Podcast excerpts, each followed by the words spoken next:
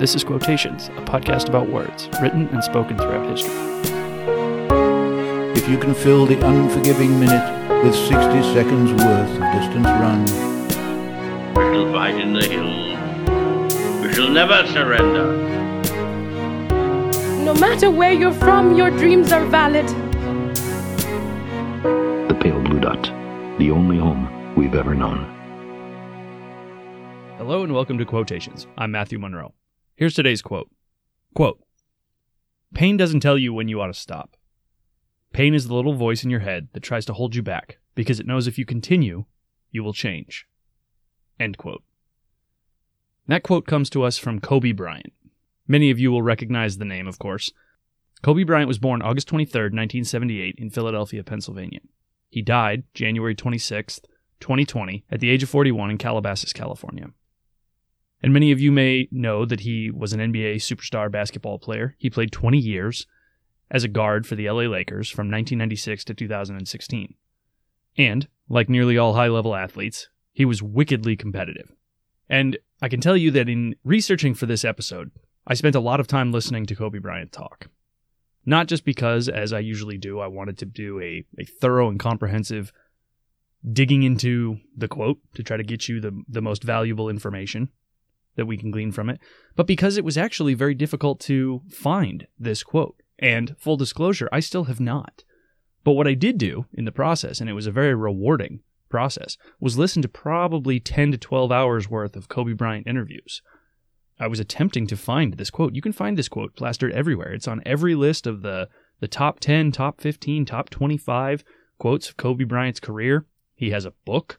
It's not in the book. It it exists somewhere out there. At some point, I believe truly that Kobe Bryant said this. And there are a couple of people that have taken credit for it since then, but I really do believe, just based on listening to Kobe Bryant talk, that these are actually his words.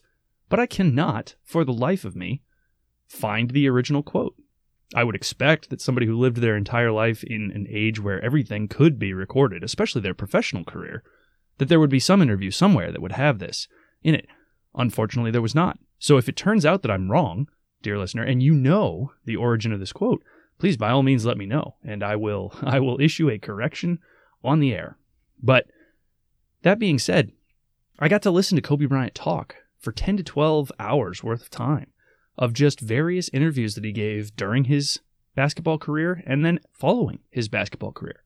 And the man is just a ball of passion. And when you listen to somebody talk like that, either he has an ex- he had an exceptionally well-crafted persona for the camera and was a completely fake human being, or this is genuinely who Kobe was.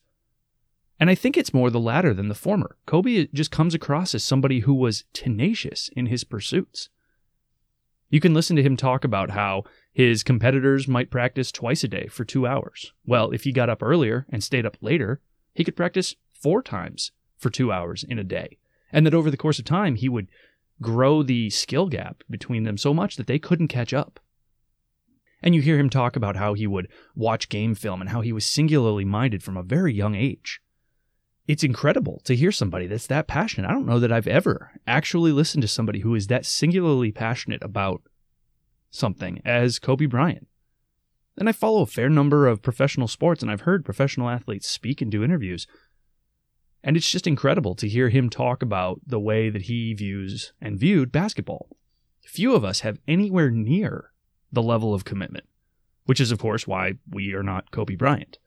But Kobe, of course, grew up playing basketball, and he determined very on, early on that he wanted to be the very best.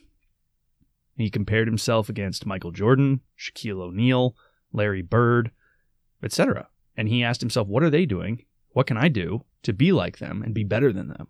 And he was willing to forego many other things to be that singularly focused on his craft of basketball. And as a result, he won five NBA championships. He was twice the NBA Finals MVP, twice an Olympic gold medalist in both Beijing and in London, and he scored more than 33,000 points in his career. And those are just some of the accolades. And of course, he's in the NBA Hall of Fame.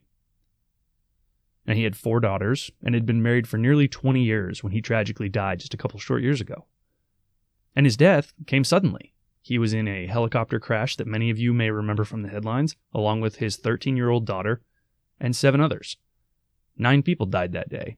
And it was, by all measures, a tragedy of the worst kind for both his family and friends.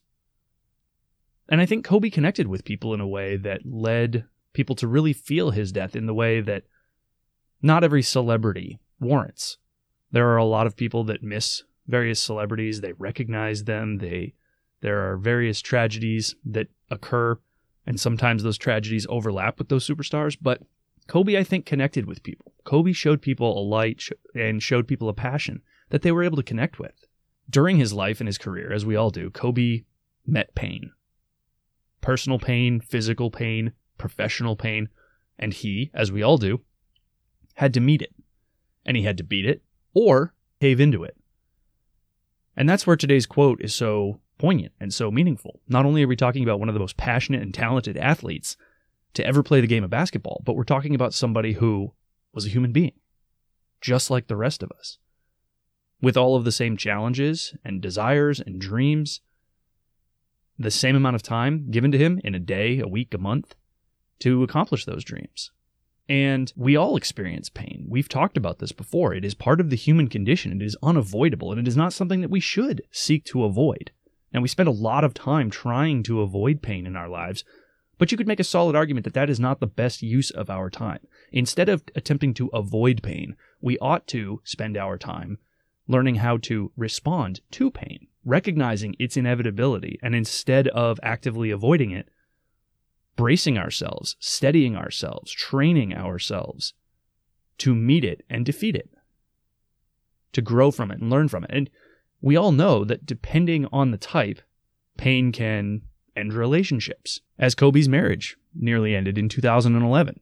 It can end careers, as Kobe's Achilles injury, which he suffered in the 2012 season, nearly ended his career. Arguably, he was never the same after that. Or, and I think you know where I stand on this, listener, it can be the beginning of something new and something great for us. Let me read the quote to you again now that you know a little bit more about Kobe, you know a little bit more about his background and his passion for the game. He didn't just play basketball, Kobe was basketball. He sought to be the embodiment of basketball, the very best that he could possibly be at the game of basketball as a professional at the highest level. And by all measures, he achieved that. And so here's what Kobe Bryant the five time NBA champion, twice gold medalist, twice finals MVP, says about the human condition of pain. He says, quote, Pain doesn't tell you when you ought to stop. Pain is the little voice in your head that tries to hold you back because it knows if you continue, you will change. End quote. And we all know this voice. Every single one of us. As I said, pain is part of the human condition. We all know that pain takes many forms. Pain is really at its fundamental level, a warning to us. That's what Kobe's talking about here. It is a warning that something is wrong. It's a caution. And we hear it when we are uncomfortable in any way. You can be a little bit uncomfortable, or you can be exceptionally uncomfortable, unbearably uncomfortable. But we hear this voice, we hear this voice of pain when we're uncomfortable. And it's a warning that what we are doing is something outside of our normal condition. It can be the high pitched whine that your car engine makes when you're driving at high speeds. It can be the that coppery kind of taste that you get in your mouth after you've completed a bunch of sprints or you've run up the stairs. Or it can be a headache after a long study session. All of these are pain. All of these are discomfort. All of these are warnings and cautions from your body that says something is outside of our normal homeostasis, our normal, average, everyday way of being our default, as it were. You are doing something, your body is telling you, you are doing something that is a deviation. And if you continue, there will be consequences. Now, taken to the extreme, if you put your hand on a hot burner, to use the old analogy, your body gives you that instant pain response that if you stay in your present condition, which is a deviation from the norm, most of us do not live with our hand attached to a hot burner. If you continue, with your hand on that hot burner, you will change. You will suffer a consequence for failing to change the current set of circumstances. That's the extreme. But we also know that pain is a marker of discomfort during things that are good for us, too. Again, that coppery taste when you're sprinting is a result of your body struggling to meet the physical demands that you're placing upon it. And that may be exactly what you want is your body to adapt to those changes. So in that situation, you must ignore that discomfort. You must embrace that discomfort. And recognize the difference between a hot burner and the effect that that will have on your hand and that coppery taste in your mouth when you're uncomfortable after a run. Those are different things. Your body interprets pain and, and tries to get you to stop because it is uncomfortable. But what Kobe is saying here, and the point to this whole thing, is that that pain can also be an indicator of the adaptation that you so desire. If you want to be able to run faster, you're going to have to be uncomfortable at some point. If you want to earn a higher degree, you're going to have to study at some point. You're going to have to be uncomfortable. You're going to have to forsake your short term enjoyments, your short term homeostasis for some type of long term gain. But if you can do that, and you can push past that threshold of discomfort, you will change. So, we'll all be uncomfortable. We'll all experience pain at some point. So, what do you do with it? What do we do with it? Do we run from it? Do we treat that coppery taste in our mouth the same way that we would treat a hand on a hot burner? Do we treat that headache from studying a little too much the same way that we would treat slamming something in the door or doing physical harm to ourselves? Do we treat them the same way? Do we avoid them forever? Do we learn our lesson and never do that again? Do we say, I'll never be uncomfortable like that again? Do we make excuses? Or do we lean into it? Do you embrace it? Do you accept the fact that if you want to change, that it's going to be uncomfortable? If you want to experience a deviation from the normal human condition, your normal baseline homeostasis, that you absolutely must choose to be uncomfortable at some point. You have to put down the phone. You have to turn off the TV. You have to put down the book, the ice cream, the second helping, the pleasure based decisions so that you can have something else, so that you can have something better, something that you want more. That's what Kobe is saying. Pain doesn't tell you that you should stop, it tells you that if you keep going, you'll change. So, my caveat to Kobe's great quote, as if it needed such a thing, is only lean into the pain that will result in change that you desire. In fact, I would argue actively seek discomfort that will result in change that you desire. We've talked about this before. This is something that if you want to be a better version of yourself, if you want to improve as a person, and again, if you listen to this podcast on the regular, you know that is a key tenet of what we talk about here every week is being better versions of ourselves. If you want that, you're going to have to forsake something else. You're going to have to forsake the time that you would spend being the mediocre version of yourself. You're going to have to accept that you're going to be uncomfortable. You're going to be stretched. You're going to grow. It's going to hurt. And ultimately, you are going to change. But if it is the type of change that you desire, pain is a necessary companion on that journey. So embrace it, but only embrace it if it's for the change that you desire. If it's not the change that you desire, then use that pain as an indicator of what not to continue to do. I think that's what Kobe would say here. And it's unfortunate that we lost Kobe at such a young age, just 41 years old.